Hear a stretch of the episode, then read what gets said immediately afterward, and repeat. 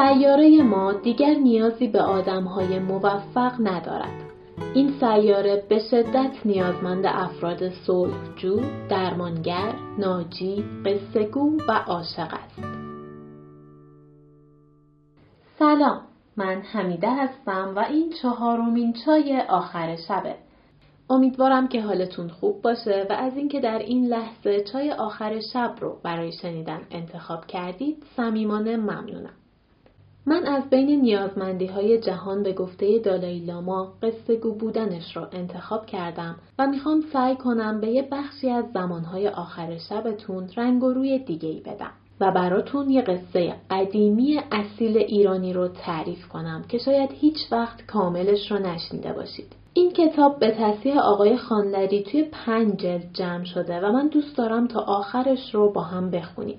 اما برای اینکه همیشه بتونم با انرژی خوبی روش وقت بذارم به حمایت شما مخاطبانم نیاز دارم. و ازتون می‌خوام اگر از این پادکست لذت می‌برید به دوستان و آشنایانتون هم معرفیش کنید. توی صفحاتون به اشتراک بذارید و ازش حمایت کنید. شاید از بین اونها هم کسانی که علاقمند و مخاطب این قصه باشن وجود داشته باشن و تا به حال ازش بیخبر مونده باشن. پس تنها کاری که ازتون می‌خوام برای حفظ این پادکست انجام بدین اینه که اونو برای کسایی که دوست دارید بفرستید یا براشون از وجود این پادکست حرف بزنید. شما نظراتتون رو هم می‌تونید توی صفحه های مختلف پادکست در اینستاگرام، توییتر و فیسبوک با ما در میون بذارید. لینک دسترسی به پادکست هم توی همه اینها هست. در تلگرام هم با آدرس ادساین lateinigh می‌تونید کانال چای آخر شب رو پیدا کنید.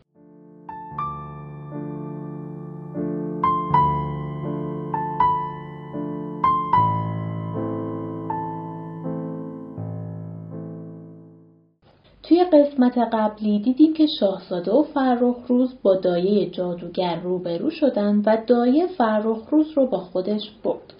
در آخر قسمت قبلی هم شاهزاده توی شهر به سمک ایار و شغال پیلزور که سر جوان مردان شهر بوده یعنی پهلوان اصلی شهر بوده برخورد و کنجکاو شد که بیشتر باهاشون آشنا بشه. توی این قسمت می‌بینیم که این آشنایی چطور پیش میره و قراره با هم برای نجات فرخ روز از دست جادوگر چه کارهایی انجام بدن و چه خطرهایی کنن. الان شاهزاده بعد از اینکه شغال پیلزور و سمک رو در شهر دیده داره به خودش فکر می‌کنه که شاید بد نباشه پیش اونها برم.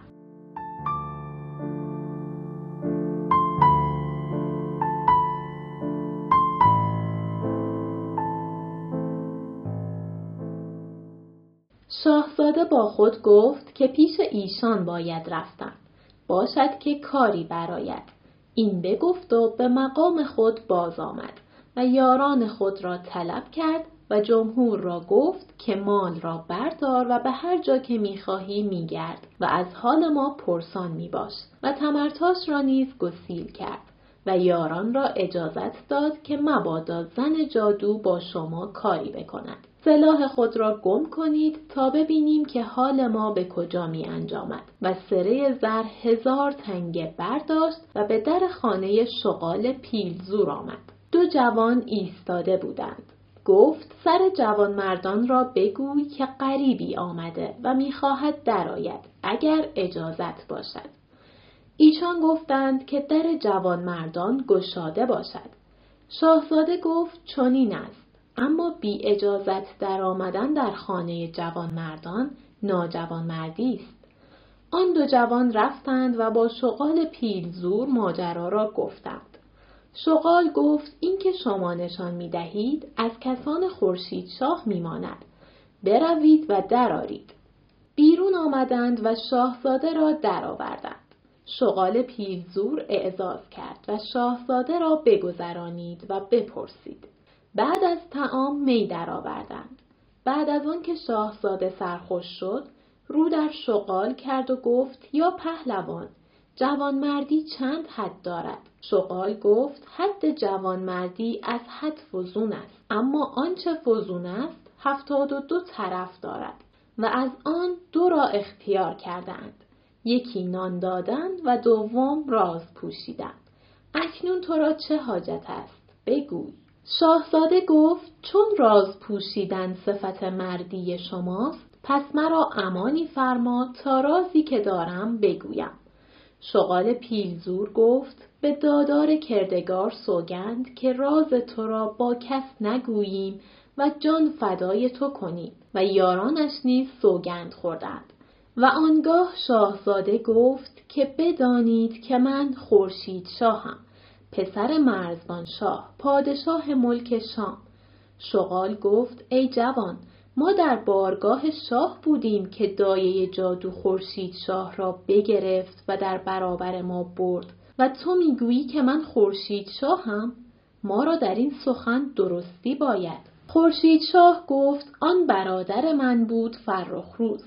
ما هر دو به هم مانیم. اسب و حبشی را من رام کردم. اما به جهت مسئله برادرم جان خود را فدای جان من کرد. این بگفت و گریان شد. شغال پیلزور چون از حال واقف شد گفت جوانمردی فرخ روز از ما زیادت بوده است. این بگفت و آن پیاله که در دست داشت به یاد فرخ روز بخورد و برخاست. شاهزاده را در کنار گرفت و قدر و عزت او برافزود و شاهزاده او را به پدری قبول کرد و آن بدره زر بر سر او فرو پاشید. شغال گفت من با این شست جوان رفیق و خدمتکار فرخ روزیم و با هم مراعات بسیار کردند و آنگاه به صحبت مشغول شدند. در اسنای صحبت شاهزاده گفت ای اخی چون شفقت کردی و ما را قبول کردی هیچ توانی کردند که من دختر شاه را یکی ببینم و حال فرخ روز را از او معلوم کنم؟ شغال به خود فرو رفت. بعد از آن گفت ای فرزند مشکل کاری فرمودی. باد را زهره آن نباشد که گرد آن حرم گردد از ترس دایه جادو. اگر کاری بودی که به زر و زور یا به حیلت یا به ایاری به سر رفتی هم تدبیری توانستمی کردن. مرغ را زهره نیست که گرد آن قصر گردد. شاهزاده ملول شد.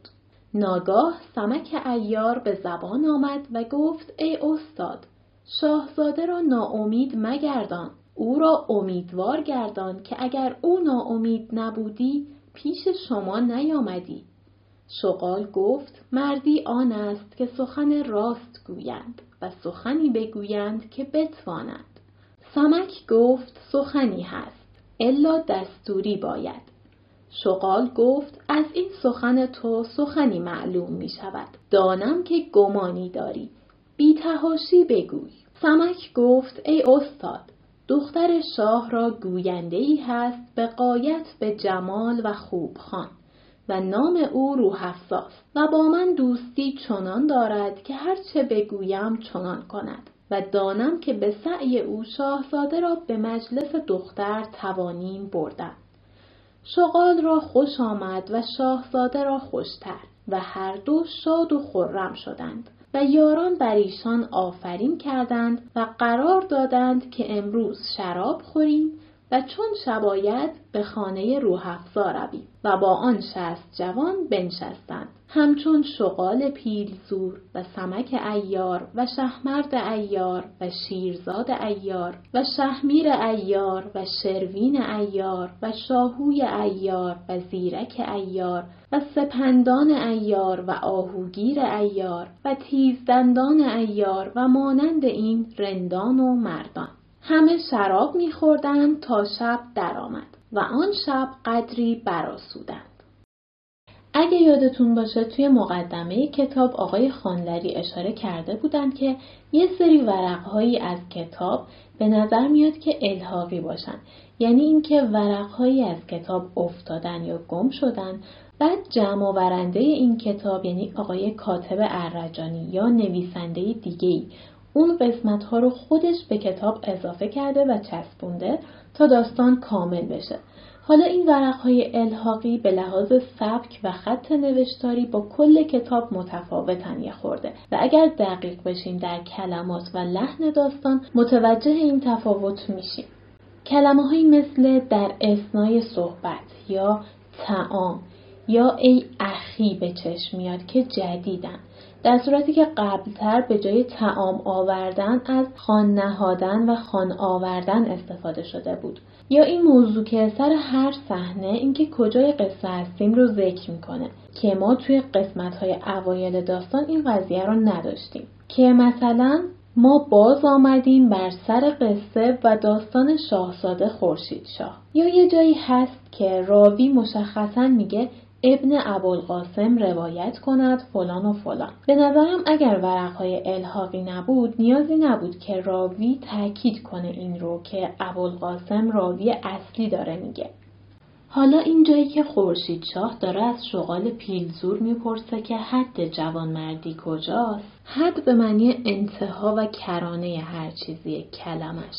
اما اینجا انگار منظور خورشید شاه قوانین و اصول جوانمردی باید باشه که شغال پیلزور دو تا از مهمتریناشو یعنی نان دادن به فقرا و رازداری رو اسم می‌بره. ایاران کلا به اصول خودشون هم به سختی پایبند بودن و هر کی اونا رو زیر پا میذاشته مجازات می‌شده. من چند تا دیگه از رسم ها و آین های جوانمردی رو هم براتون نام می‌برم که شامل مروبت، ایثار، فداکاری، یاری مظلومان و بیپناهان، شفقت به خلق، وفای به عهد و خودشکنی بوده.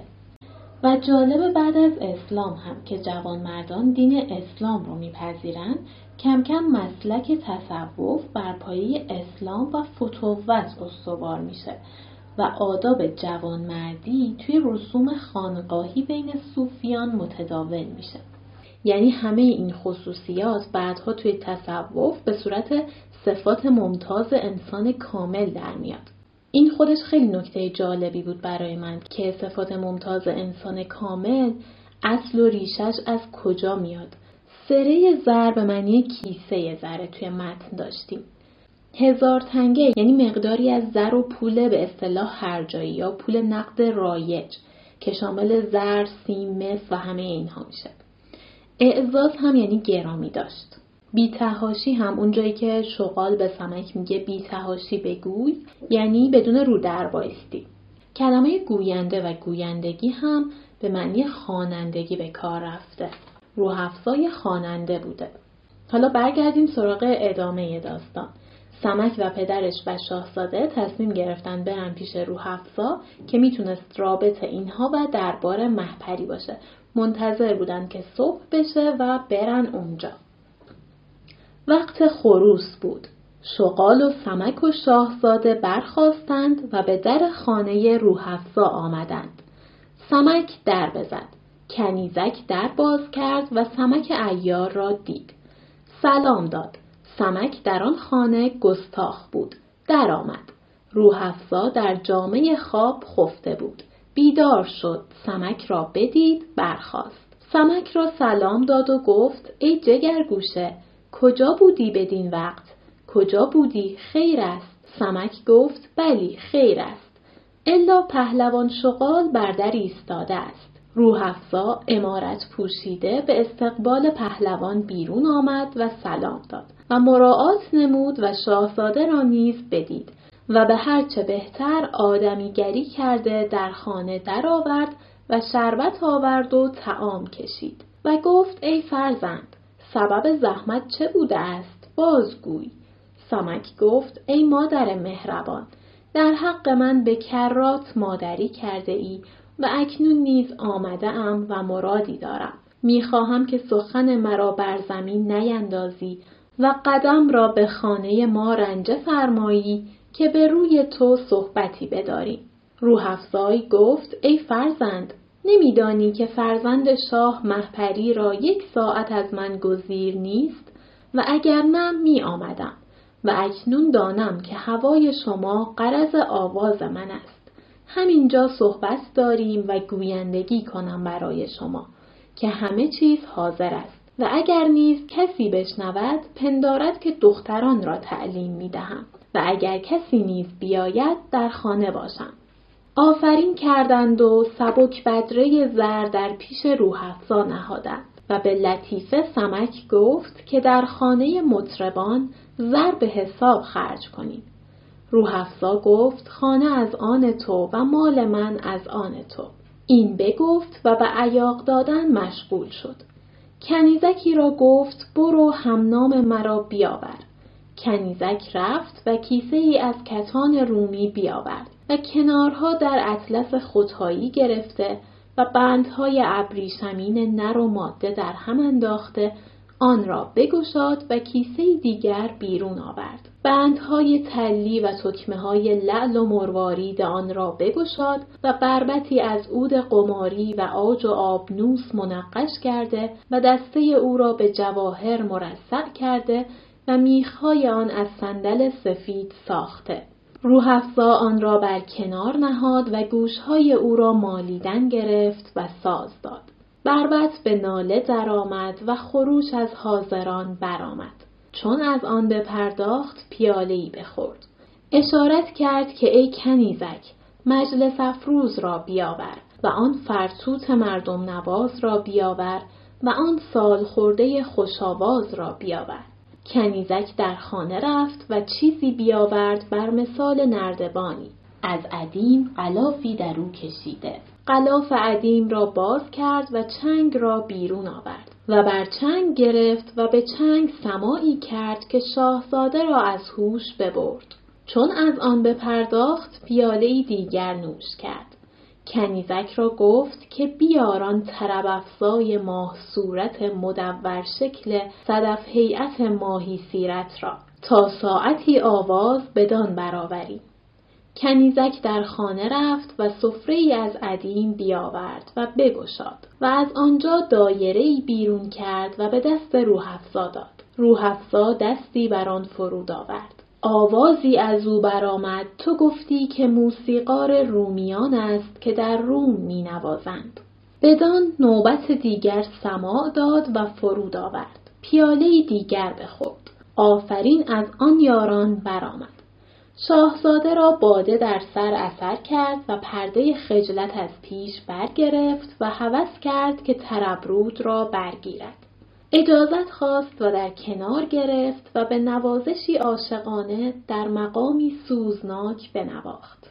چنان که روحفزا را عقل فرو ماند و بپرسید که این جوان از شماست که با وجود این آواز و ساز و حسن و اصول که با اوست به ما و غیر ما چه حاجت؟ سمک وقت سخن یافت برخواست و خدمت کرد و گفت ای مادر دانی که جوانمردی چیست و پیشه کیست؟ روحفزا گفت که جوانمردی از آن جوانمردان است و اگر زنی جوانمردی کند مرد آن است. سمک پرسید که از جوانمردی کدام شقه داری؟ روحفزا گفت از جوانمردی امانتداری به کمال دارم. که اگر کسی را کاری افتد و به من حاجت آرد من جان پیش او سپر کنم و منت بر جان دارم و به دو یار باشم. و اگر کسی در زینهار من آید به جان از دست ندهم تا جانم باشد. و هرگز راز کسی با کسی نگویم و سر او را آشکار نکنم. مردی و جوانمردی این را دانم. اکنون تو را مقصود از اینها چیست؟ اگر کاری و رازی داری آشکار کن و اگر امانتی داری به من بسپار. سمک ایار بر او آفرین کرد و گفت بلی رازی دارم بگویم و امانتی دارم به تو بسپارم. اما خواهم که بدین گفته خود سوگندی یاد کنی.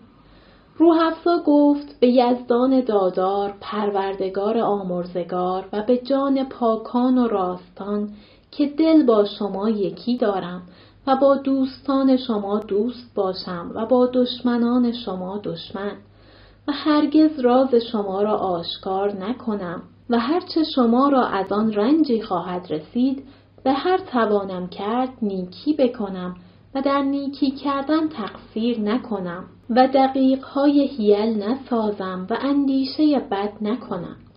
و اگر از دوستی شما کاری باشد که من برباد شوم روا دارم و اندیشه ندارم. و اگر نه مراد شما حاصل کنم از زنان مرد کردار نباشم. آنگاه سمک گفت که مادر این جوان قریب ملک ماست و پادشاه زاده ملک شام است و خورشید شاه نام دارد و به ما رسیده است و پناه به ما آورده است و به خواستاری محپری آمده است. روحفزا گفت ای سمک این خورشید شاه را که می‌گویی ندایه گرفت و برد؟ پس شما را خبر نیست؟ سمک حکایت را چنان که بود تقریر کرد. روحفزا در جمال و شکل و موی او فرو ماند و شاهزاده را به فرزندی قبول کرد و گفت جوانمردی در شعن فرخ روز آمده است که جان خود را پیشکش جان خورشید شاه کرده است. اما آنچه گفتید و مقصود نمودید آنجا جایی نیست که آن را به زر و به زور یا به زاری به دست توان آوردن و قنیمی همچون دایه جادو این را چه تدبیر باشد؟ سمک گفت ای مادر اگر به ایاری و دزدی و پهلوانی و مال برآمدی ما به در خانه تو نمی آمدیم. اکنون چاره این کار به دست سعی توست. روحفزا بعد از ساعتی سر برآورد و گفت چاره ای یافتم. اگر به سخن من درآید و هرچه گویم کار بندد. قول کردند و شاهزاده را به دست روحفزا سپردند و شغال و سمک بیرون رفتند. سمک در آن خانه گستاخ بود. گستاخ به معنی جسور و بیپروا یعنی آقای سمک رفت و آمد زیاد داشته به خونش. کلمه گستاخ هم میشه گفت که کمی تغییر معنی داده به مرور زمان. معنی های زیادی داشته این کلمه مثل بیادب، وقیح، شوخ، فضول، بیحیا و بیشب. اما الان گستاخی کردن فقط به یک معنی خاص یعنی بیادب و سرکش بودن و حد نشناختن معنی دیگهی برای ما نداره اما باز هم خیلی نزدیک معانیش هرچه بهتر آدمیگری کرده منظورش اینه احتمالا که آداب انسانیت و مهمان نوازی رو به بهترین شکل به جای آورده. عیاق دادن به معنی پیاله شراب دادنه. روحفزا میگه همنام من رو بیاور. خب اسم روحفزا یعنی شادی بخش و احتمالا یکی از وسایل و آلات موسیقیش رو اسم خودش رو روش گذاشته چون معنیش بهش میخورده و بعد هم میگه که بربت رو میاره. بربت هم سازی شبیه تاره با کاسه بزرگتر و دسته کوتاهتر. شقه هم به معنی نیمه، پاره و تکه است. سمک به روحفزا میگه از جوانمردی چند شقه داری یعنی کدوم قسمت ها و خصوصیت های جوانمردی رو توی وجودت داری و اینکه توی قصه موسیقی و ساز و آواز اونقدر چیز مهمی بوده که سازهاشون رو با اون زینت و قروفر توی پارچه های ارزشمند نگه می داشتن و خود ساز رو هم اون همه آراسته کرده بودن خیلی برام جالب بود. چون نشون میده که موسیقی چقدر جایگاه والایی داشته براشون. و اون قسمت توی صحبتهای بین سمک و روحفزا که در مورد مردی و مردانگی و صفات جوان مردان صحبت می‌کنن ممکنه یکم آزاردهنده باشه که همه اصول اخلاقی رو به مرد بودن اطلاق می‌کنه. اما با توجه به اینکه این داستان توی 700 سال پیش نوشته شده چنین صحبت ها و اظهار نظرهای اینطوری دور از انتظار نیست زیاد و نسبت به اون زمان رایج بوده. روحفزا وقتی داره برای سمک قسم می‌خوره میگه به جان راستان و پاکان. راستان به معنی درستکارانه.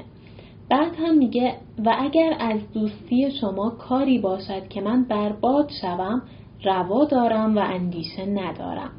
خیلی جمله قشنگی بود به نظرم. یعنی در راه دوستی با شما از فدا کردن جان خودم هم ترسی ندارم و جوانمردی به این شکل معنی داشته براشون. حالا داستان به اینجا رسیده بود که روحفزا گفت من یه راهی پیدا کردم. بقیه رفتن و خورشید شاه پیش روحفزا موند. حالا بریم ببینیم می‌خواد چی کار کنه روحفزا و توی سرش چی میگذره.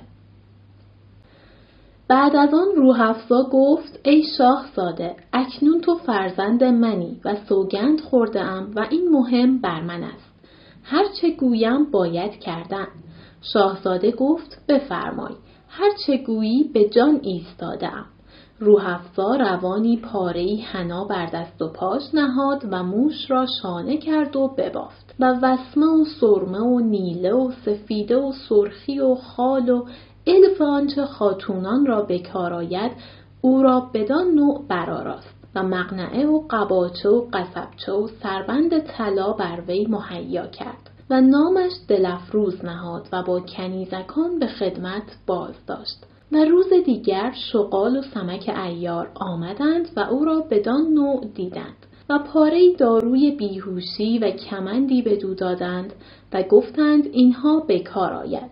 مردانه باش این بگفتند و برفتند و روحفزا به ملازمت دختر شاه می بود. چون نوروز رسید و دختر شاه محپری به باغ نوروزی رفت و با دختران به عیش و اشرت می بود، روزی روحفزا در صحبت محپری بود و به عیش مشغول بودند. در اسنای سخن محپری بر سبیل مزاح از روحفزا نوروزی طلبید. روحفزا مجال سخن یافت و گفت ای شاه خوبان به نوروزی از برای تو کنیزکی خریدم و پروردم که نادره زمان و شهره جهان است. محپری الهاه کرد و گفت بفرست تا بیاید. روحفزا لالا صالح را بفرستاد به خانه تا دلفروز را بیاورد. لالا صالح برفت به خانه روحفزا و دلفروز را با بربت برداشت و به باغ آورد. و چون خورشید شاه بدان مجلس رسید محپری را دید چون آفتاب خاور بر تخت نشسته و دختران گرد او حلقه بسته. سلام کرد و خدمت نمود و دوید و دست محپری را ببوسید. محپری را پسند آمد. نام پرسید. روحفزا گفت نام اصلیش دلفروز تا بانو چه تعیین کند؟ محپری گفت معنیش با نامش موافق باشد. نیک باشد. فرمان کرد که چیزی بگوید. دلفروز بربت بر سر چنگ گرفت و بنیاد کرد. مجلس انور و محبوب در نظر و سودای عشق در سر. کاری کرد آن شاهزاده نامور که دختر شاه و آن دایه روی سیاه و حاضران مجلس را عقل از سر به در رفت. دایه با دل خود گفت که چه بودی که این دختر نبودی؟ تا عمر خود را با او خوش گذرانیدمی. و دختر نیز در همین خیال و کنیزکان را خود چه توان گفتن. چون خورشید شاه را اهل مجلس قبول کردند روحفزا چنگ بر زمین نهاده حیران خورشید شاه ماند. ناگاه فقفور شاه از بارگاه بازگشته به در باغ رسید و آواز بربت دلفروز را بشنید. با مهران وزیر گفت خوش آوازی است. بیا تا برویم و بر این آواز شرابی چند بخوریم. مهران وزیر مانع شد و گفت یا شاه چون محپری از تو چیزی نمی طلبد تو نیز از او طمع مدار. این بگفتند و درگذشتند. و در این جانب مجلس گرم گردیده محپری جامی شراب بر سر دست دلفروز را طلبید و به دو داد.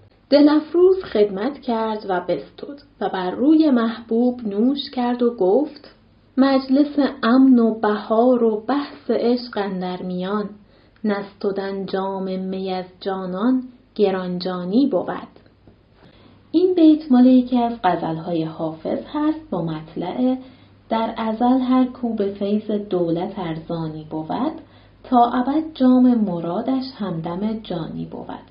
وجود این بیت نشون میده که این قسمت از داستان که قبلتر گفتیم ممکنه جزء ورقهای الهاقی باشه که بعدا مکتوب شده مال زمان بعد از حافظ هست. یعنی بعد از دوران حافظ به صورت مکتوب در اومده. گرانجانی هم به معنی سستی و کاهلیه در مقابل کلمه سبک روحی به معنی شادمانی و نشاط به کار رفته. و معنی کلیش هم اینه که در فصل بهار و همچین مجلس و همچین شرایطی جام می رو از دست جانان نگرفتن کار اشتباهیه. به عیش مشغول بودن تا شب درآمد. روحفزا برخاست و دست خورشید شاه را بگرفت و خدمت کرد تا برود. محپری را ناخوش آمد و با روحفزا گفت که به نوروزی چیزی برای ما آوردی و به ما دادی اکنون باز با خود می‌بری؟ امشب اینجا باشد که از سبب کنیزکان و گفتگوی ایشان حضوری نیافتم. امشب صحبتی بداریم فردا شب با تو برود. روحفزا خدمت کرد و دلفروز را بگذاشت و خود بیرون آمد و به خانه آمد و شغال و سمک را طلبید و صورت حال را با ایشان بگفت. ایشان گفتند مبادا که در عاشقی و جوانی و عالم مستی ناگاه حالتی واقع شود و سر ما همه برباد رود. مسلحت آن است که امشب به در باغ رویم و گرداگرد باغ بگردیم. اگر حالتی واقع گردد حاضر وقت باشیم. برخواستند و با یراق ایاری بیامدند. خب اینجا خیلی جالب بود که روحفزا تصمیم گرفت خورشید شاه رو به جای یک کنیزک جا بزنه و وارد دربار کنه بعد هم اون رو به شکل دختران آرایش می‌کنه و لباس میپوشونه و اسمش رو هم تغییر میده. اما هیچ اثری از مقاومت خورشید شاه یا تمسخری از سوی دیگران توی داستان نیست. خیلی عادی برخورد میشه و هیچکس بدش نمیاد. این خیلی نکته مهمی بود به نظرم و نشون میده که نه توی ذهن راوی داستان نه توی ذهن مردمی که همون زمان به این قصه گوش می‌دادن و ازش لذت می بردن این قضیه هیچ نکته منفی و زشتی نداشته. کلمه نوروزی به معنی عیدیه. الها هم یعنی اصرار و پافشاری. یراق ایاری یعنی اسباب و ساز و برگ ایاری، ابزار ایاری. تا اینجای داستان که خورشیدشاه حسابی تونسته دل محپری رو ببره و قرار شد که امشب هم پیشش بمونه. ببینیم که بعدش چه اتفاقی میفته. اما از آن طرف آورده اند که چون دختر شاه روحفزا را روانه کرد و خورشید شاه دلفروز نام را باز گرفت و بفرمود تا مجلس افروز را بیاوردند یعنی شم را و مجلس را به انواع شمهای کافوری و انبرین برآراستند دختر شاه با شاهزاده به سخن درآمد و گفت ای دل افروز همه سازهای مطربی دانی؟ گفت بلی. گفت نرد و شطرنج نیز؟ گفت قدری. بفرمود تا شطرنج آوردند از دندان ماهی مجوف کرده و پرمشک و انبر کرده. و بساتی از عدیم به ابریشم دوخته و دستهای بلورین برآوردند و به لعب و زیبایی باختن گرفتند. شاهزاده اگرچه می برد اما قایم کرده برداشتند. چنان که کاتب گوید دلبر به رخ دلکش و چشم نایم شطرنج دقا باخته با من دایم چون اسب فرو راند که شهمات کند رخ بر رخ او نهادم و شد قایم. نایم یعنی خفته چشم نایم هم یعنی چشم مست. روح توی این شعر ایهام داره دیگه هم به معنی چهره و صورت دلبره هم به معنی مهره رخ در شطرنج. در کل شعر میگه دلبر با زیبایی مدهوش کننده و چشم مستش شطرنجی رو که پر از حیله و دقلبازیه مرتبا با من میبازه.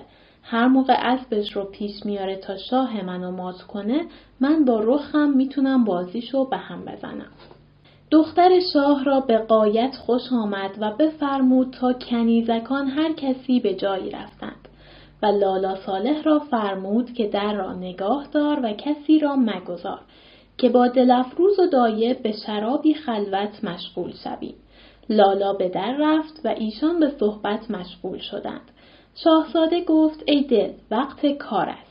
بعد از آنکه شرابی چند بخوردند داروی بیهوشی در پیاله کرده به خورد دختر و دایه داد. هر دو بیافتادند. شاهزاده برخاست و خواست دایه را بکشد و کام خود را گرفته برود. باز انان خود را کشیده داشت و دایه را بربست و بر دوش گرفت و در باغ درآمد. به پای دیوار رسید. دایه را در کمند بست و خود به بالای دیوار برآمد و دایه را بالا کشید و از آن طرف فرود آمد و رو به خانه جوانمردان نهاد. از قضای اله در آن شب سیاه ناگاه نگاه کرد و دو تن را دید. بترسید و راه بگردانید. آن دو تن سر راه او گرفتند و نعره زدند که هی کیستی؟ شاهزاده آواز ایشان را بشنید بشناخت. آن دو مرد دلاور یکی شغال پیلزور بود و دیگری سمک ایار. گفت ای آزاد مردان کسی بر دوستان خود چنین بانگ نزند. منم خورشید شاه دلفروز شغال و سمک ایار هر دو شادمانه شدند و پیش شاهزاده دویدند و او را در کنار گرفتند و احوال پرسیدند و گفتند این چیست که بر دوش داری؟ شاهزاده گفت این دایه ملعونه است که آورده امش. احوال از اول تا آخر هرچه بر سر او گذشته بود باز نمود.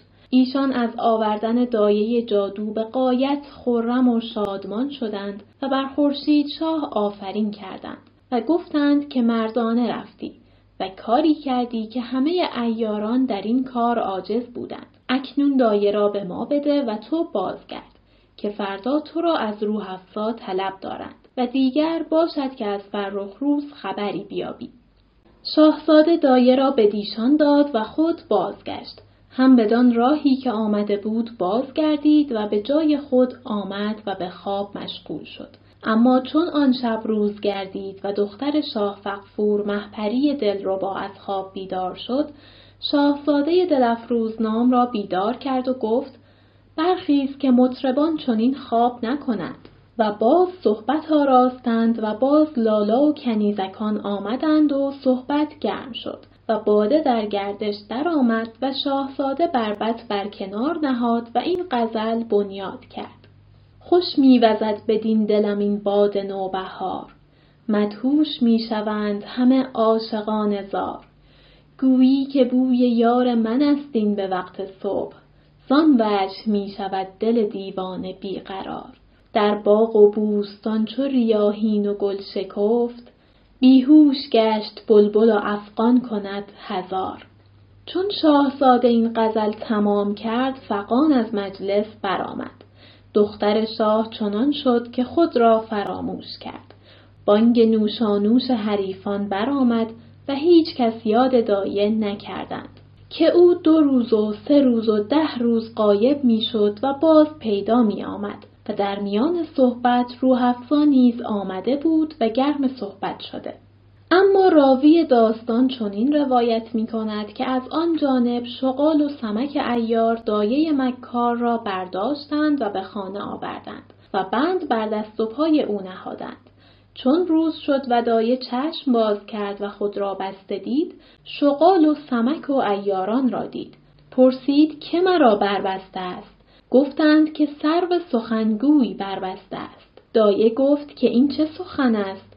آن حیلتی بود که من کرده بودم.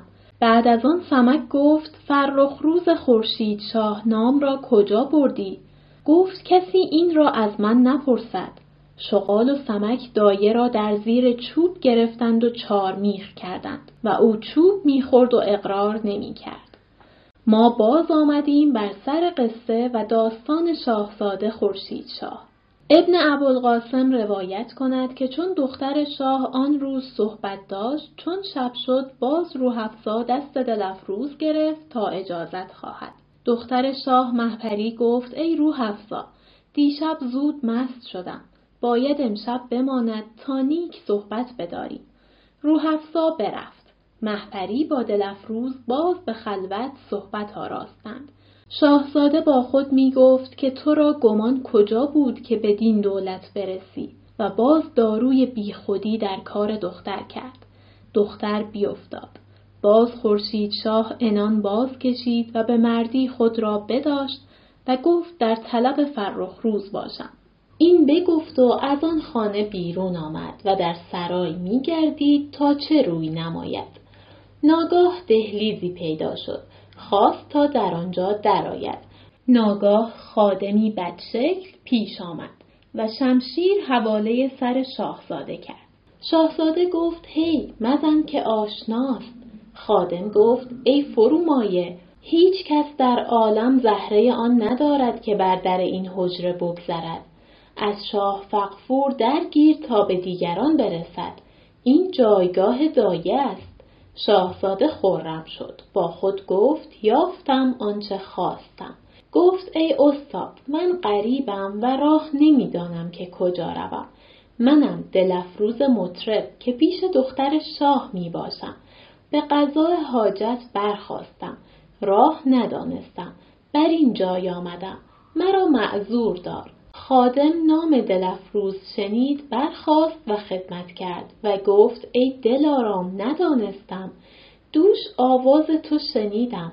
مرا آرزو بود که ساعتی با تو شراب خورم و اشرت کنم. دل من تو را بر این جایگاه آورد. شاهزاده گفت فرمان بردارم. اما میترسم که دختر شاه بیدار شود و مرا نبیند. سخنی گوید. خادم گفت اندیشه نیست زمانی شراب خوریم پس خادم گفت به حجره رویم که این جایگاه رهگذر است روی به حجره نهادند ساعتی شراب خوردند شاهزاده سماعی خوش می کرد نرم و حزین چنان که آواز وی از حجره بیرون نمی‌شد. تا چند قده شراب بخوردند. بیهوشانه در شراب افکند و به خورد خادم داد. از قوت دارو سراسیمه گشت و بیهوش بیافتاد. چنان شنیدم که نام آن خادم کمکوک بوده است. شاهزاده چون دید که خادم بیافتاد با خود گفت جایگاه دایه است. هر که هست این جایگاه باشد.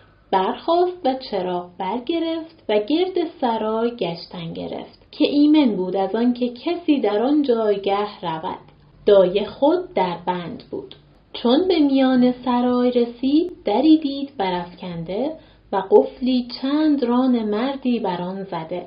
خورشید شاه با خود گفت هرچه هست در این جایگه هست. کلید قفل در حجره خادم باشد. بازگشت و به حجره خادم آمد و گفت شک نکنم که فرخ روز من زنده است. آن جایگه است پس آن در و قفل بگشاد و در برافکند. نردبانی پیدا شد. شاهزاده روشنایی داشت و بدان نردبان فرو رفت. مقدار پنجاه پایه تا بدان زیر سرای رسید. نگاه کرد. سرایی دید چهار در و چهار صفه روی در روی آورده و شمها افروخته. از بهر آنکه زیر زمین بود. جماعتی دید نشسته. همه بند بر دست و پای نهاده و در میان آن جماعت نگاه کرد فرخ روز را دید نشسته. خرم و شادمانه گشت. پیش وی دوید و سر وی در کنار گرفت و چشم و روی او بوسه داد. فرخ روز گفت ای برادر عزیز چگونه آمدی که باد بر این جایگه ره نبرد از بیم دایه؟ علل خصوص آن خادم که به در حجره می باشد با دایه و خادم چه کردی؟ شاهزاده گفت وقت فرصت گفتار نیست که قصه دراز است. در من نگاه کن که به چه زینت برآمدم. ای برادر بسیار صنعت ساختم تا بدین جای آمدم و این مقام شما به دست آوردم. پس بند از دست و پای فرخروز برگرفت. فرخروز گفت ای شاهزاده چون بدین جایگه آمدی کار تمام کن و این شاهزادگان را نیز بگشای تا همه برویم. که دیرگاه است تا در بندند شاهزاده گفت ایشان را نیز ببرم چون دانستم که کجایید. اما ایشان را نیز سوگند باید خوردن که راز آشکاران نکنند و هیچ سخن نگویند از نیک و زبد تا من کار ایشان بسازم. فردا شب ایشان را نیز بیرون برم که سرای پادشاه است. غلبه این همه مردم بر نتابد. و نیز هنوز راه نیک نمی‌دانم که چگونه می باید رفتن. ایشان سوگند خورند و می باشند تا من تو را بفرستم و مردم بخوانم که به تنها این کار بر نیاید چندین خلق بردن. و هنوز در سرای پیش دختر می باید بود به مطربی تا چاره خود بسازم که من نیز بیرون آیم. چون شاهزاده این بگفت ایشان سوگند خوردند که این راز آشکارا نکنند و نگویند و رضا ندهند که از ایشان کسی گوید. پس خورشید شاه گفت دل فارغ دارید که من شما را فردا شب بیرنجی ببرم یا به روز راه به دست آورم. این بگفت و دست فرخ روز بگرفت و به بالا برآمدند و در باز جای بست و کلید باز جای خادم نهاد. پس راه بام به دست آورد و به بالای بام برآمدند و برفتند و کمند از میان بگشاد و در میان فرخ روز بست. گفت ای برادر چون به زیر روی به محلت کاه فروشان رو به سرای جوان مردان پیش شغال و سمک رو و احوال چنان که دیدی بگوی و اگر سخنی باشد با روح افزای بگوی تا با من بگوید. این بگفت و گفت چاره کن تا فردا شب این مردان را به آوریم. پیش از این نمی‌توانم گفت که دیرگاه است. پس فرخ روز را فرو گذاشت و خود از بالا به زیر آمد و پیش دختر شاه رفت و بخفت.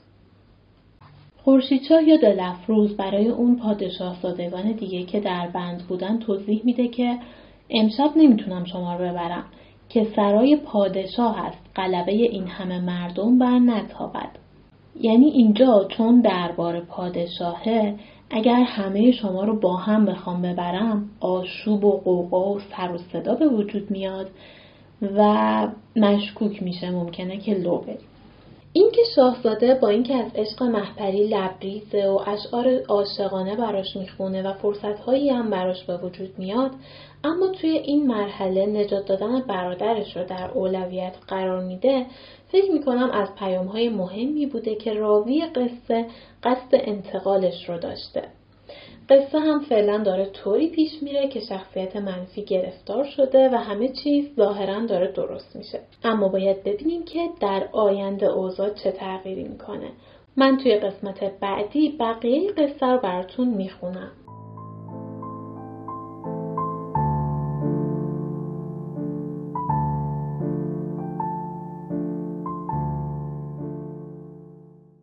چیزی که شنیدید برنامه چهارم از پادکست چای آخر شب بود که دیماه 99 منتشر میشه.